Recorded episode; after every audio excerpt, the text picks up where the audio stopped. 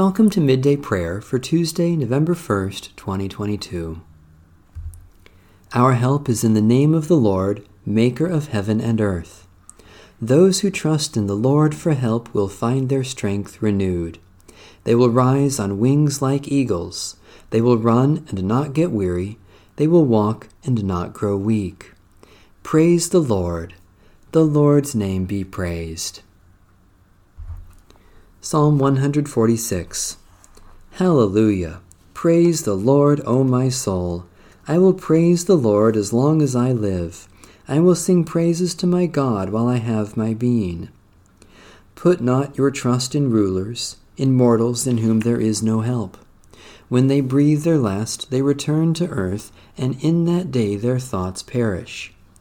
Happy are they who have the God of Jacob for their help, whose hope is in the Lord their God who made heaven and earth, the seas, and all that is in them, who keeps promises forever, who gives justice to those who are oppressed, and food to those who hunger. The Lord sets the captive free. The Lord opens the eyes of the blind. The Lord lifts up those who are bowed down. The Lord loves the righteous. The Lord cares for the stranger. The Lord sustains the orphan and widow, but frustrates the way of the wicked. The Lord shall reign forever, your God, O Zion, throughout all generations. Hallelujah. Blessed indeed are they who put their trust in you, O God, our sure rock and refuge.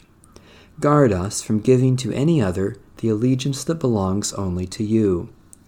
Shine upon us with the brightness of your light, that we may love you with a pure heart and praise you forever, through Jesus Christ, our Savior and Lord.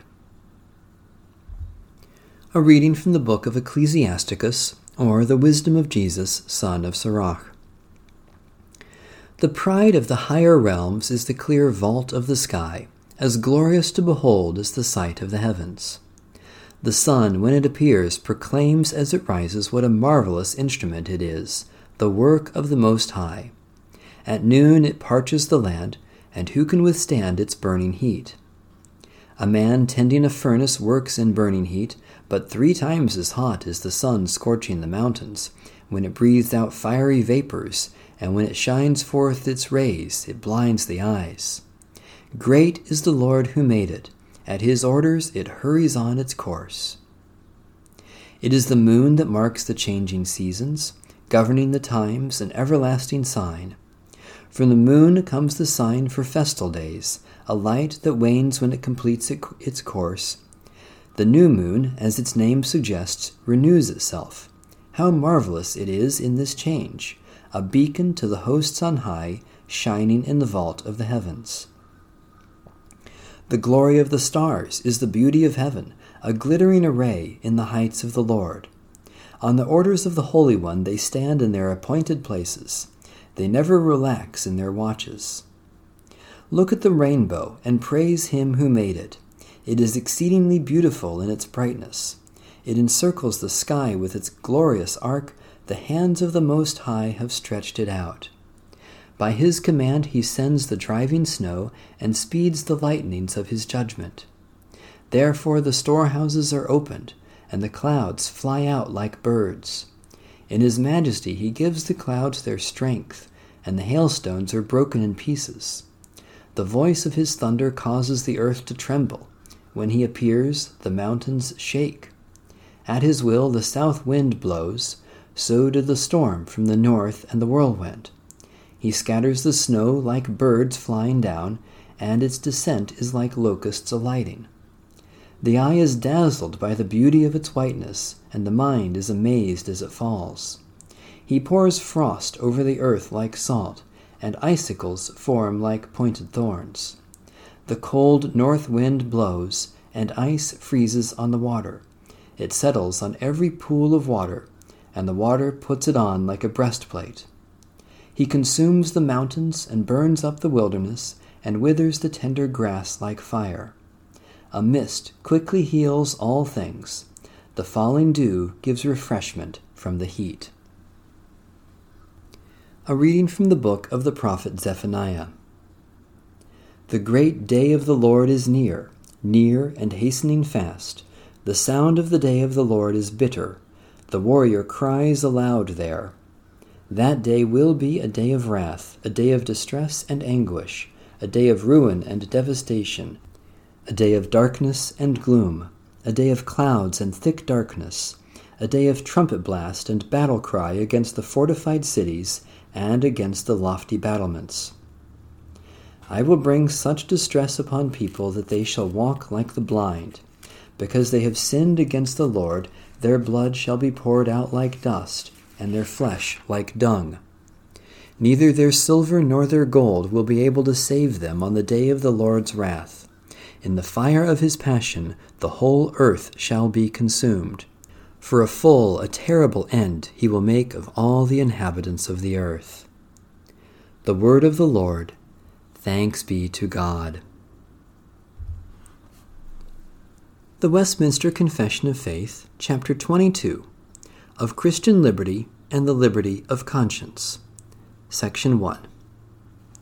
The liberty which Christ hath purchased for believers under the gospel consists in their freedom from the guilt of sin, the condemning wrath of God, the curse of the moral law, and in their being delivered from this present evil world, bondage to Satan, and dominion of sin, from the evil of afflictions, the sting of death, the victory of the grave, and everlasting damnation, as also in their free access to God, and their yielding obedience unto Him not out of slavish fear, but a childlike love and a willing mind.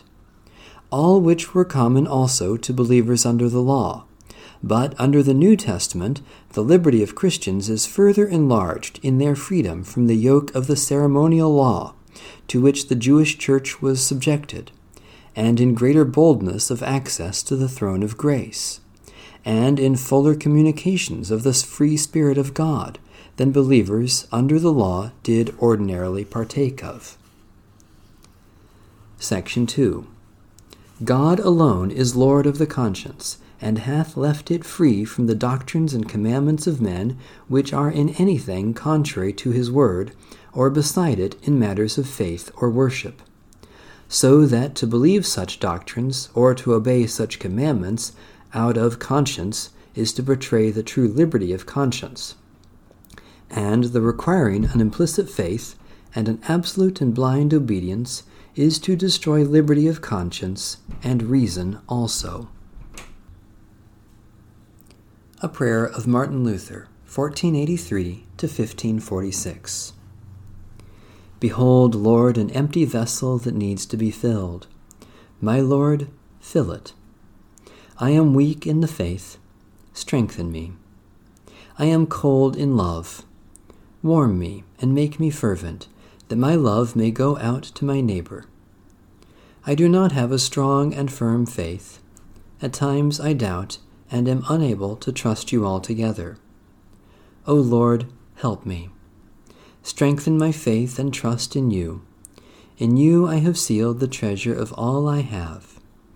I am poor, you are rich, and came to be merciful to the poor. I am a sinner, you are upright.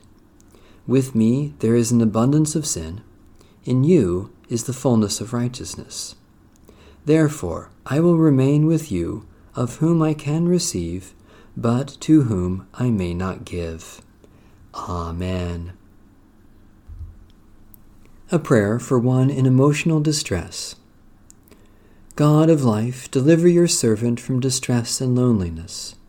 By your Spirit, give them peace and lift them from despair to claim the life you offer in Jesus Christ, in whose name we pray.